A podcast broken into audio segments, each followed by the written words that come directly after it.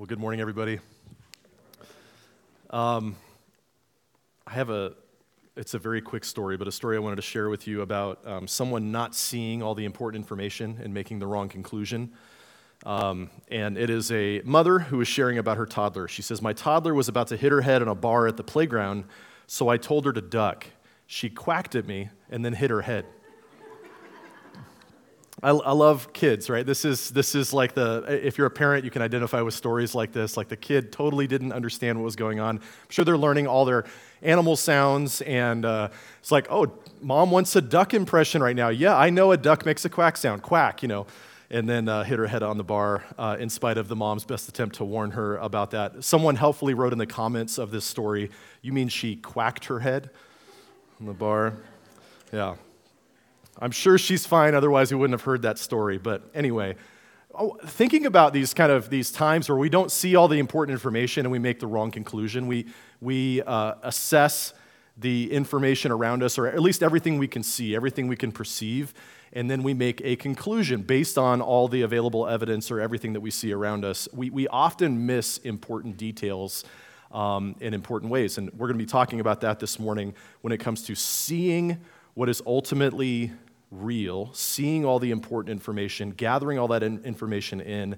Um, we'll see today in the story, 2 Kings chapter 6, um, the key role that sight plays in our understanding of following God, and we're going to see the, the role that sight plays in this story in 2 Kings chapter 6. Just a reminder for you that we are going through a study for the last uh, this is week seven. We've got one more week. No, this is week eight. One more week, total of nine weeks of this series. We've been going through the lives of Elisha and Elijah and telling these stories about this unique time in Israel's history where Israel was it divided. There were two different nations, Judah and Israel. It was a divided kingdom. And, and during this time, Israel, um, the nation that Elisha and Elijah had been sent to, had been, had been straying from the worship of the true God.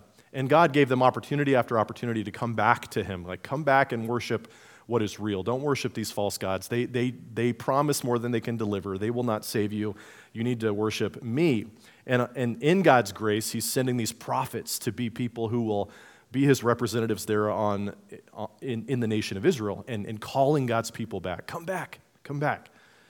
And Elisha and Elijah, both Elijah first and then Elisha, this is their life's mission. They're going out there to call the nation back, and there's all these confrontations between the true God and false gods, and we see that we saw that as we studied the life of Elijah, where there's this showdown on this mountain between the prophets of Baal and Elijah, this lone prophet of the true God Yahweh. And Elijah, the nation doesn't ultimately return back to God at this time, even though God powerfully displayed um, just how mighty he was by consuming, sending fire to consume this sacrifice, and we were there a few weeks ago. Then he passes the baton on to Elisha. After preparing Elisha to take his place over a number of years, Elisha begins his ministry. And Elisha's ministry is just characterized by miracle after miracle after miracle. So each week during this kind of second half of the series, we've been looking at these miracles and, and getting lessons from them and making sure we understand the story, but then seeing how we can apply them to our lives. And so that's where we've been. We've got one more week, as I mentioned. Um, next week, we'll finish up 2 Kings chapter 6 and conclude our series, and then we'll begin our Christmas uh, series that next Sunday. So, 2 Kings chapter 6, verses 8 to 23, we're going to jump right in and read the story here. This is, yep, 2 Kings 6, 8 through 23. Once, when the king of Syria was warring against Israel, he took counsel with his servants, saying, At such and such a place shall be my camp. But the man of God, sent word to the king of Israel Beware that you do not pass this place, for the Syrians are going down there. And the king of Israel sent to the place about which the man of God told him. Thus he used to warn him, so that he saved himself there more than once or twice. And the mind of the king of Syria was greatly troubled because of this thing, and he called his servants and said to them, Will you not show me who of us is for the king of Israel? And one of his servants said, None, my lord, O king. But Elisha, the prophet who is in Israel, tells the king of Israel the words that you speak in your bedroom. And he said, Go and see where he is, that I may send and seize him. It was told him, Behold, he is in Dothan. So he sent their horses and chariots and a great army. And they came by night and surrounded the city. When the servant of the man of God rose early in the morning and went out, behold, an army with horses and chariots was all around the city. And the servant said, Alas, my master, what shall we do? He said, Do not be afraid, for those who are with us are more than those who are with them. Then Elisha prayed and said, O Lord, please open his eyes that he may see. So the Lord opened the eyes of the young man, and he saw, and behold, the mountain was full of horses and chariots of fire all around Elisha. And when the Syrians came down against him, Elisha prayed to the Lord and said, Please strike this people with blindness. So he struck them with blindness in accordance with the prayer of Elisha. And Elisha said to them, This is not the way, and this is not the city. Follow me, and I will bring you to the man whom you seek. And he led them to Samaria. And as soon as they entered Samaria, Elisha said, O Lord, open the eyes of these men that they may see. So the Lord opened their eyes, and they saw, and behold, they were in the midst of Samaria. As soon as the king of Israel saw them, he said to Elisha, My father, shall I strike them down? Shall I strike them down? He answered, You shall not strike them down. Would you, have, would you strike down those whom you have taken captive with your sword and with your bow? Set bread and water before them, that they may eat and drink and go to their master. So he prepared for them a great feast. And when they had eaten and drunk, he sent them away, and they went to their master. And the Syrians did not come again on raids into the land of Israel. So, this is our story here, and just to kind of recap where we've been and kind of let me talk through it a little bit, the details here. These Syrian raids were a real problem in ancient Israel, where Syria, this their adjacent nation that was directly to the north of them, would come periodically into Israel and just carry off whatever they could carry off. They would come in and raid a village or a series of villages and just take everything of value back to Syria. And uh, you can imagine how terrifying this would be if you lived in one of these border towns near the Israel Syria border um, that this is like when we think about the Viking raids, you know, where they'd come into Northern Europe, this is a similar kind of thing. These just hordes of forces would come in and carry off things of value and kill loved ones and, and all of this. It would have been a terrifying situation. In fact, last week we were talking about this servant girl that was carried off into captivity in and served Naaman. It Was a, she was a key part of that whole story that we studied last Sunday. This would have been one of these raids, right? She, her, her origin story, where she came from, and how she ended up in Syria was because of one of these Syrian raids. So this is a terrifying situation for people that live there. But the Syrian king um, finds out that so many times these raids have been planned, they're going down, they're going to they're going to carry out some kind of campaign, and Israel's king and his military somehow gets information about what Syria has planned before it actually happens. So the only conclusion that the Syrian king come up with, can come up with is like, hey, there's espionage, right? There's some kind of spy situation. Like one of you, we, we make a plan together, and then one of the Syrian military leaders sneaks out, and there's a dead drop somewhere underneath a park bench, maybe, you know, and Israel somehow gets the intelligence that there's information taking place. Maybe there's a secret code system. He's not sure, but he's very skeptical of the people that he's been planning with. And their reply to him is like, it's not, that's not what's happening at all. We're not spying and, and telling Israel what you have planned before you do it. You see, there's this guy named Elisha. And Elisha knows, God, God reveals things to him. Elisha knows, like, there's no, no secrets before God. And God tells this information to Elisha so that he can tell the king and that's what we're dealing with here. He says, Elisha knows what you say when you think you're completely alone. He says, in your bedroom, even Elisha knows the words you speak because God reveals it to him. So then the Syrian king comes up with a brilliant plan in quotation marks. He, he's like, well, let's go get Elisha. Let's find out where Elisha is and go get him. Word comes back, well, he's in Dothan, this town of Dothan. Now, can anyone come up with a real problem with the king's plan here? Elisha, who knows what you do before you do it, um, now you're coming down to get him. Like there's, there's a fatal flaw here, right, with your plan. This isn't going to work out the way you think it's going to work out because of what we just said, right? So, this town, though, is surrounded in spite of this plan not being very well thought through. And by night, an army shows up around this village. It's discovered in the morning. Uh, it's completely surrounded. Elisha's new servant, we talked about Gehazi last week and how his time with Elisha ended. And now this, this servant kind of steps out. It's, he's up early in the morning and he kind of looks like, oh, what is that on the hill? And he realizes that looks like a chariot. And then he steps out a little further and continues to look around. He's like, there's a lot of chariots and a lot of army here, Syrian army. We, we are in quite a predicament. We're completely surrounded. What are we going to do? And he goes to Elisha in, in a panic, like, what, what are we going to do? Elisha's response is, is powerful. He says, let's actually let's look at that again. That's in verse 15 and 16. Alas, my master, what shall we do? He said, Do not be afraid, for those who are with us are more than those who are with him. Then Elisha prayed and said, O Lord, please open his eyes that he may see. So he op- the Lord opened the eyes of the young man, and he saw, and behold, the mountain was full of horses and chariots of fire all around Elisha. Now, this is powerful. Thinking about like him not being able to see, he's taking in all the information, everything that he can see around him. All he sees is this major problem. And Elisha goes, He's not seeing the full picture. So, God, would you please open his eyes? And God answers this very simple prayer. And all of a sudden, Elisha's servant can see not just this physical reality, but the spiritual reality. And he sees that they are surrounded not just by an army, but that army that's surrounding them is surrounded by a heavenly army that includes chariots of fire.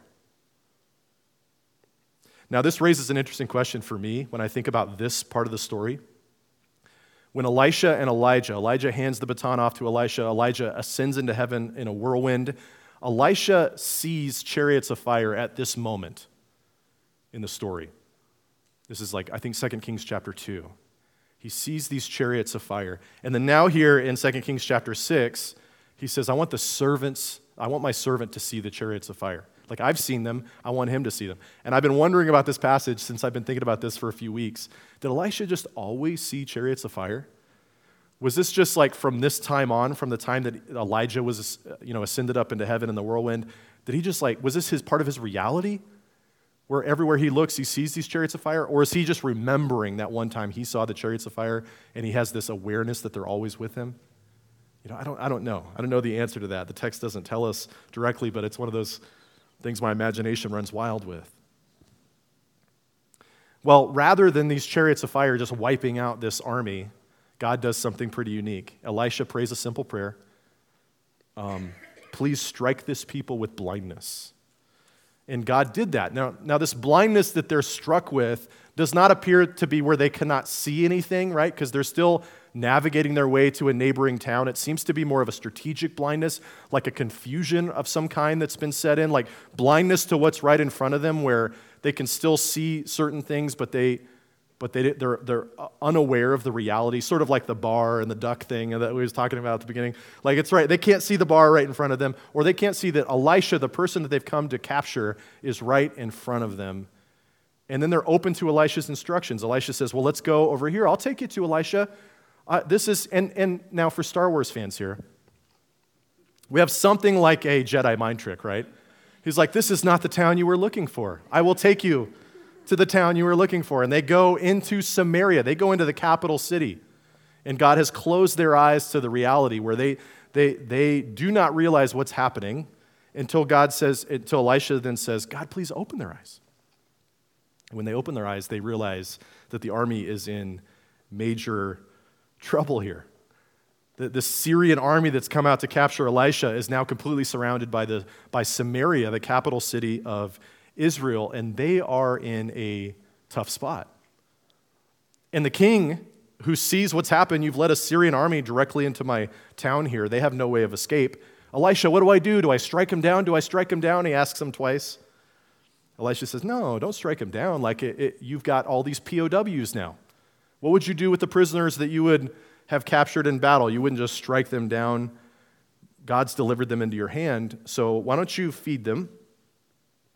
and then they can go to their master. And we see such a compassionate response here. He doesn't just, it says that, um, verse 23, he didn't just give them like the bare minimum. Here's, here's a little bit of bread and some water, and you guys get out of here. He prepared a great feast for them. And they ate in this enemy city. And then they left back to Syria. And when they left back to Syria, it tells us that the raids, this thing that would have been so chaotic and scary, ended. This did not end warfare between Syria and Israel, but at least these raids on the border, that kind of thing, came to a conclusion. The thing that the theme that really arises out of this whole story is this theme of sight. Like seeing what is real, being able to see things accurately. Twice in this story, Elisha prays that someone's eyes will be opened, and they are open. And then once he prays that the Syrian army's eyes would be closed, that they would be blinded, and they were blinded. We also see that God sees everything. That in the very beginning of the story, that nothing is hidden before God. God, God sees every single thing. God knows what's going on. Nothing escapes his notice. There's three kind of insights that I want us to take away from this story today, and we'll be talking about them for the rest of our time this morning. And the first one is this all you see is not all there is. All you see is not all there is. We see this in the story here with Elisha's perspective versus the servant's perspective that the servant only sees the problem, and it's a major problem. To be surrounded by an army like this and to be in this vulnerable situation, like, how are we going to get out of this one? But Elisha sees something the servant doesn't, or at least he remembers something the servant doesn't. I think he sees it as well. And he knows that all that the servant sees is not all that there is. And we know this intuitively. If you think about all that you see is not all there is, and you, you kind of take it out of this context we're talking about, and you think about that phrase, I think you would affirm that in general. Like whether you're talking about the news or whether you're talking about space. You know, you look up into the sky and you see the night sky, and you know that all you see is not all there is. And if you know enough about kind of basic science stuff, you know that there's microscopic things that you need a microscope to see so that with your own view, you cannot see all that there is. But you know that if you have something magnified for you, then you can see the things that you wouldn't normally be able to see with your own sight. We know that everything going on in the world is not something we can observe and, and keep track of at any given time. All you see is not all there is. We understand that. But when we think about dealing with a challenge of some kind, we think about dealing with our fears, it's important that we remember this principle in those moments. For Elisha, this that all, all you see is not all there is. Elisha's prayer for his servant is that God would just open up his eyes to more reality. He, wanted him to see, to grasp ultimate reality, right? Just because Elisha's servant couldn't see it does not mean it wasn't there, the army, right? This chariots of fire. G. Campbell Morgan, who was a pastor in London um, several generations ago, he said, Faith is never the imagining of unreal things. It is the grip of things which cannot be demonstrated to the senses, but which are real. The chariots and horses, uh, chariots of horses and fire were actually there. This is this idea, when we begin to think about the spiritual realm versus the physical realm, we know that all you see is not all there is. Um, but when we think about this from a spiritual perspective, right, that, that in the spiritual realm, that, that is actually real, right? It's not just like it's less real. The physical is more real. I can touch this and I can feel it in the substantial, you know, substantial, and, and then the spiritual is somehow because we can't see it, it's less real. No, it's actually more real. It's ultimate reality. If we could see everything going on in the world spiritually, we would have a better grasp on what real reality is, ultimate reality. So Christians are not people, you know, people of faith are not people who are unrealistic, where we just believe in these kind of imaginary things or whatever. That's sort of the perception. Like there's, I'm more of a, you know, person who believes in science and what you can observe, and those Christians are people who are unrealistic and all, all of that. That is not actually true. Christians are people who understand that the supernatural is also real. And we believe in that. And even though we can't see it, we know that all we see is not all there is. We know that ultimate reality is not always visible, and we see those things through the eyes of faith. But our goal as followers of Christ, as people of God, is that we want to pay attention to what we can't see somehow. We direct our eyes of faith towards the things that are not immediately visible and from that, we take strength. From that, we take encouragement. And we know that all we see is not necessarily all there is. Oswald Chambers um, said, We have to learn to pay attention to reality. One soul attending to reality is an emancipation to hundreds more. This word emancipation, you know what that means from our nation's history. This is like providing freedom to people. The, the people of faith are people who pay attention to ultimate reality. We focus our attention on what is really real, which includes things that we cannot see all the time. And our ability to attend to reality and to put our hope and our, our faith and our trust in, in, in things that we can't even see all the time, or things that we won't see this side of eternity, will provide freedom to people around us.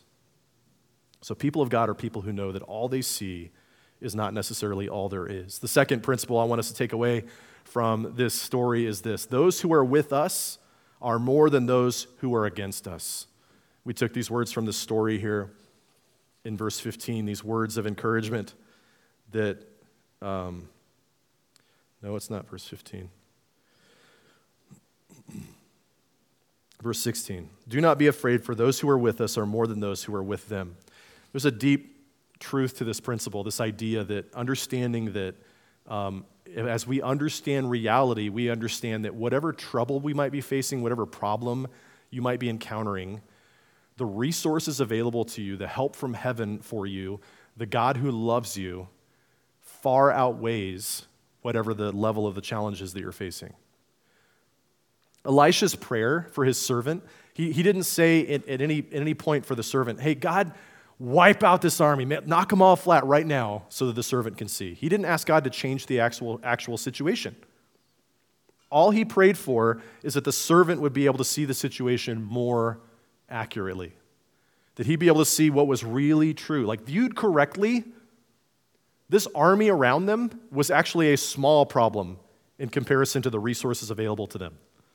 So, God in this moment opens his eyes and he sees for a moment the spiritual reality that there is a, a vast heavenly army that surrounds them. This army, in that, in that case, then, is a very small problem. And I think about you know, this idea and this concept of God and his care for his people and the way that he protects and the way he looks out for them and the way that he provides for them. And I think of the psalm that, that Dan used this morning. Uh, I believe Psalm 120, this, this idea, looking to the hills, you know, where does my help come from? My help comes from God, the, the maker of heaven and earth. David says in another psalm, Psalm 34, verse 7, the angel of the Lord encamps around those who fear him and delivers them.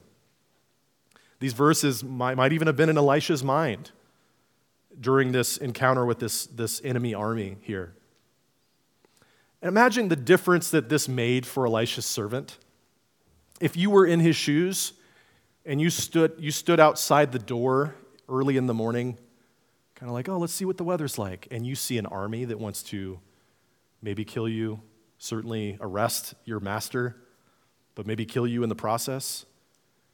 And the fear that would strike your heart when you see something like that. And then the, the way that things would have changed in a moment when God answers Elisha's prayer open his eyes.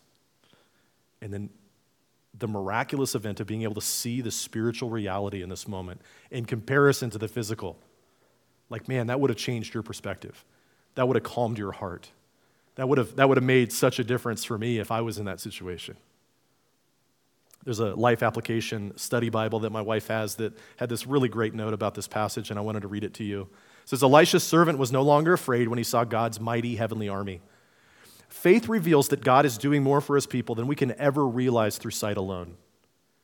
When you face difficulties that may seem insurmountable, Remember that spiritual resources are there, even if you can't see them. Look through the eyes of faith and let God show you his resources. If you don't see God working in your life, the problem may be your spiritual eyesight, not God's power.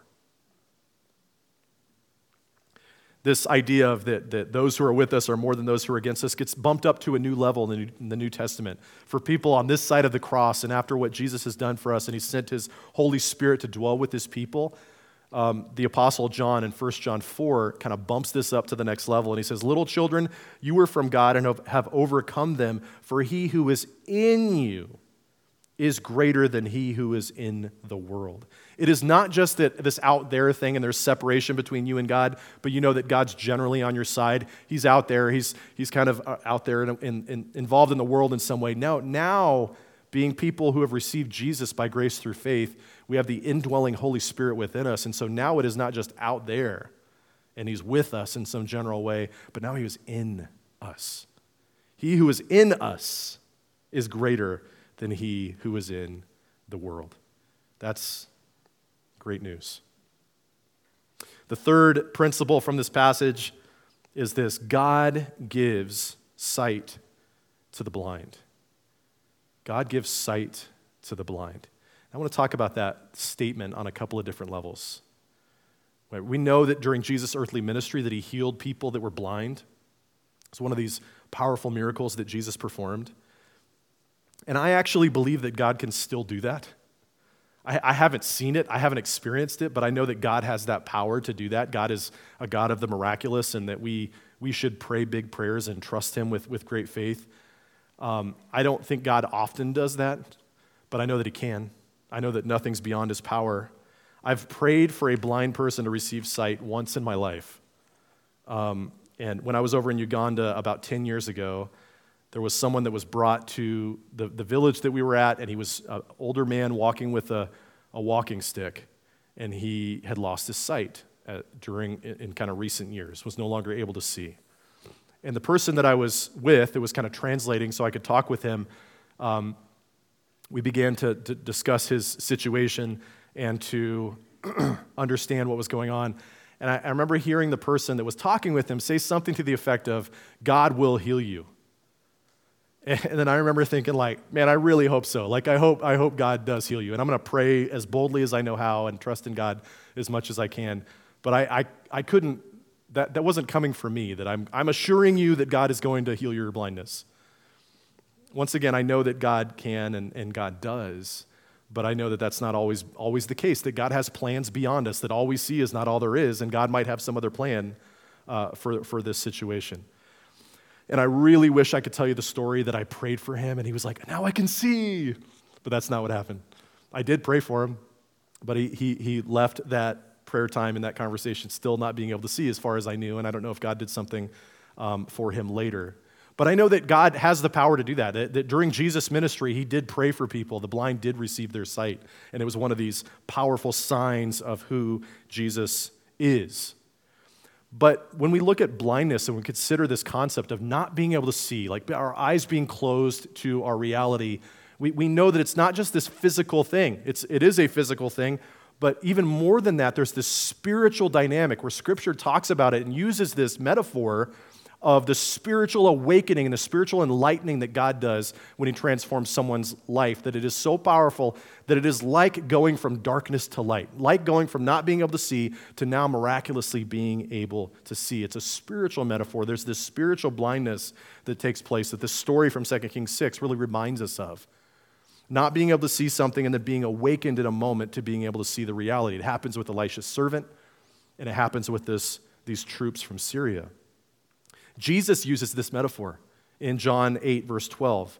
It says, again, Jesus spoke to them, saying, I am the light of the world. Whoever follows me will not walk in darkness, but will have the light of life. This is one of these beautiful I am statements that Jesus makes in the Gospel of John. He says, I am the bread of life. I am the good shepherd. I am the light of the world. And the idea, this concept that he's saying here is that without Jesus in your life, it's like walking in darkness. You know, be, going into a dark room where you don't have any of your night vision and you're trying to feel your way around the room and you experience for just a brief moment what it might be like to be blind. He says, You're, you're walking through life like that without me. I am the light of the world. Whoever follows me will not, not walk in darkness, but will have the light of life. That this way of walking through life, the way you navigate through life, having Jesus in your life changes that. You now have illumination. You can now see ultimate reality more clearly if you have Jesus in your life. The Apostle Paul, when we read about his transformation story, we went through this in our study in the, in the book of Acts this summer. where Paul went from, from darkness to light. Paul went from not being able to see Jesus for who he really was and not being able to see his own life even because he couldn't see Jesus to, to being changed in a moment where Jesus encounters him and he has this road to Damascus encounter where, where God enters his life in a dramatic way. And, and remember when it happens, he loses the ability to see for a while. This bright light, even though it's the middle of the day, the light outshines the sun. And he loses the ability to see.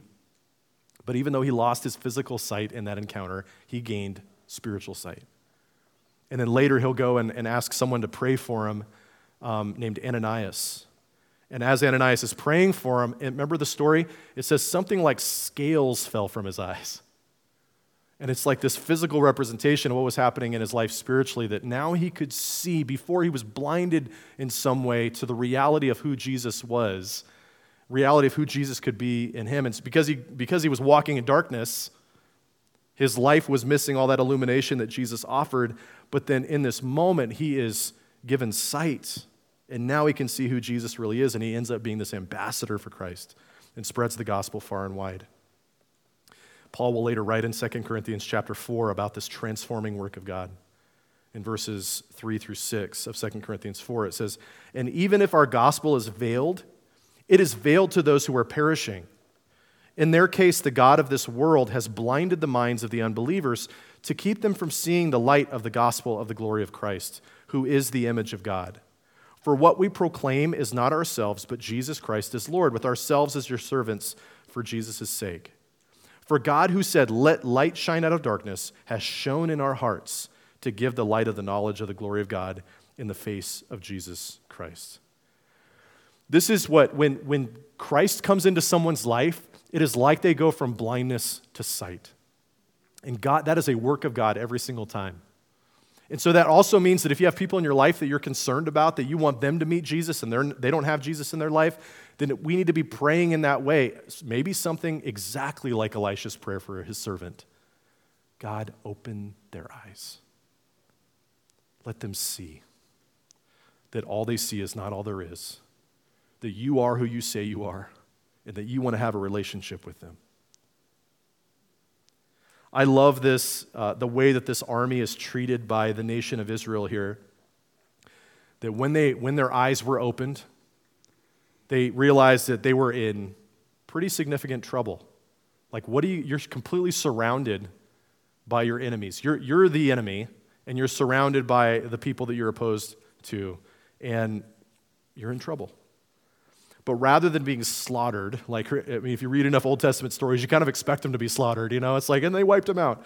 Um, they, they were granted grace and a meal was prepared in the middle of this enemy town for them. And I think that's just like God, right? To treat us that way.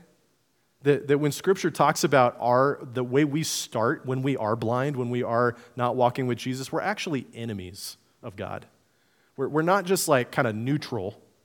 We're either like on God's side or we are opposed to God. And Jesus, in his grace, prepares a table for us for his enemies. Not just in the presence of his enemies, but actually for his enemies, and invites us to come and eat with him. And we come as enemies and we leave as friends, right? We, we leave as his children. We, we come and we encounter the truth at that, at that meal with Jesus. Jesus invited these people. We see Jesus in his ministry always having meals with people. There's something about that, breaking bread with someone that, that, that helps you draw closer to them, that strengthens relationship. And Jesus used this frequently in his ministry and I, and I see this as just a, a beautiful example of this from the Old Testament. Imagine sitting down with the enemy army and having a meal with them. What a beautiful example of God's grace for us. Our goal ultimately with these ideas that we've been talking about this morning is that we want to see things from God's perspective. Nothing is hidden before God. God knows everything that there is, everything uh, around us. God knows all the information. He has all the important details. Nothing is hidden in His sight. And we want to be able to see more of what God sees. We want to draw near to God in our relationship with Him. And want to be able to understand and see things from His perspective.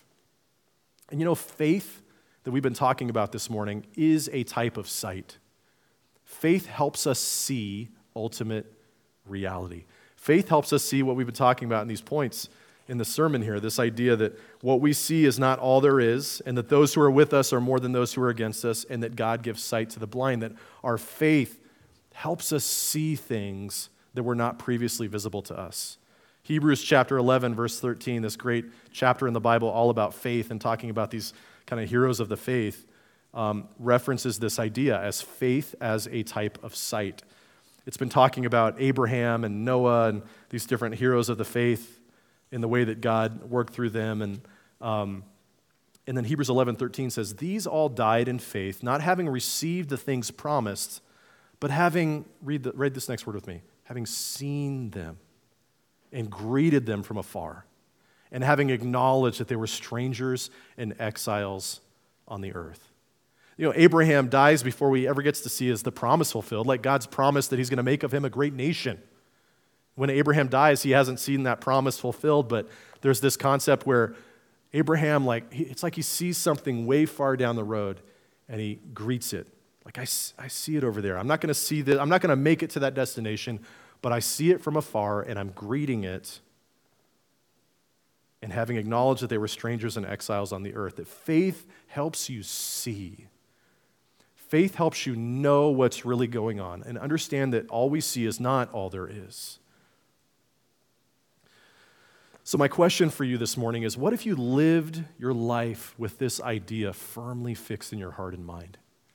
That what you see is not all there is, having this awareness that he who is for us is greater than he who is against us.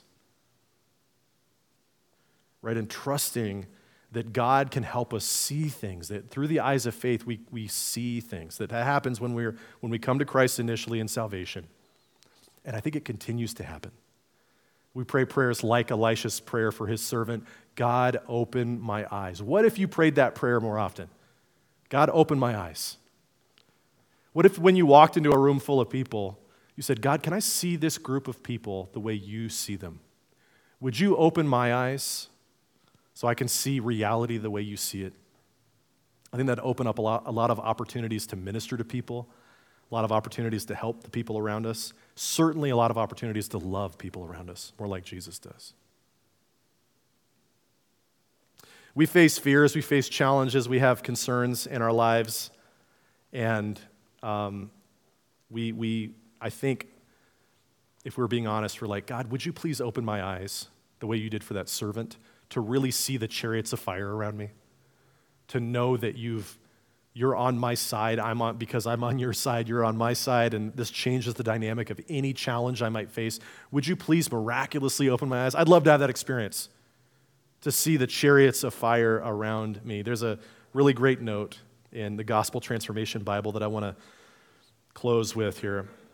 It says, We might be thinking that if God would only do the same thing for us that he did for Elisha's servant and show us the power of his invisible kingdom, we too would no longer fear or be anxious. But this is exactly what he has done. Did not the Father send the Son, the fullness of his kingdom and power into this world? Has not the invisible God become visible in the incarnation? Our Lord did not just peel back the curtain of his invisible kingdom, he came from it and lived in our midst as a flesh and blood man. With Jesus Christ, we see clearly the power of God's invisible kingdom in its fullness. In fact, compared with what Elisha's servant saw on that day, we have seen so much more. When fear and anxiety strike at our heart, we must pray that God would open our eyes by faith to see the fullness of reality that can be found only in His Son. Let's pray together. Lord, we thank you for this time in your word. We thank you for these powerful stories from the life of, lives of Elisha and Elijah. And Lord, I pray that you would help us to live our lives in this way. Help us to see through the eyes of faith, to believe more in you, to trust more in you, to not be afraid of, of the challenges that we face, but to know that you are with us. And you promise to never leave us nor forsake us. And Lord, may we tra- take great comfort from that, but may we also take great courage from that. Help us to see you with the eyes of faith. Lord, for any in this room who have yet to put their faith in you, Lord, and have not begun that relationship, I pray that even now as I'm praying, you would help them to say yes to you and that you would perform that miraculous spiritual enlightening, Lord, where you help blind people see spiritually. Lord, that you open the eyes of spiritually blind people and let them see that you are the light of the world and that you want to be in relationship with people. You want to help illuminate their path and help them navigate through this life. They don't need to be alone, they don't need to walk in darkness. Lord, give people your, your grace and your salvation even now. And Lord, for those of us who are your followers already, who are part of your family, I pray that you would help us to live our lives in this way, Lord, that we know that all we see is not all there is. When we see the challenges that we face and we feel overwhelmed by them, make us aware of ultimate reality. Help us to see through the eyes of faith, even if we can't see them spiritually, the chariots of fire around us but to know that you've promised to never leave nor forsake your people, and that you've promised your resources to help in time of need, and that we draw near to you and ask for help. Lord, you're there to, there to help us. Help us to see what's really going on in this world. Give us some glimpse through the eyes of faith into the spiritual reality that we live in. Lord, we love you and we thank you so much for this time together. Bless us now as we continue to worship. It's in Jesus' name we pray. Amen.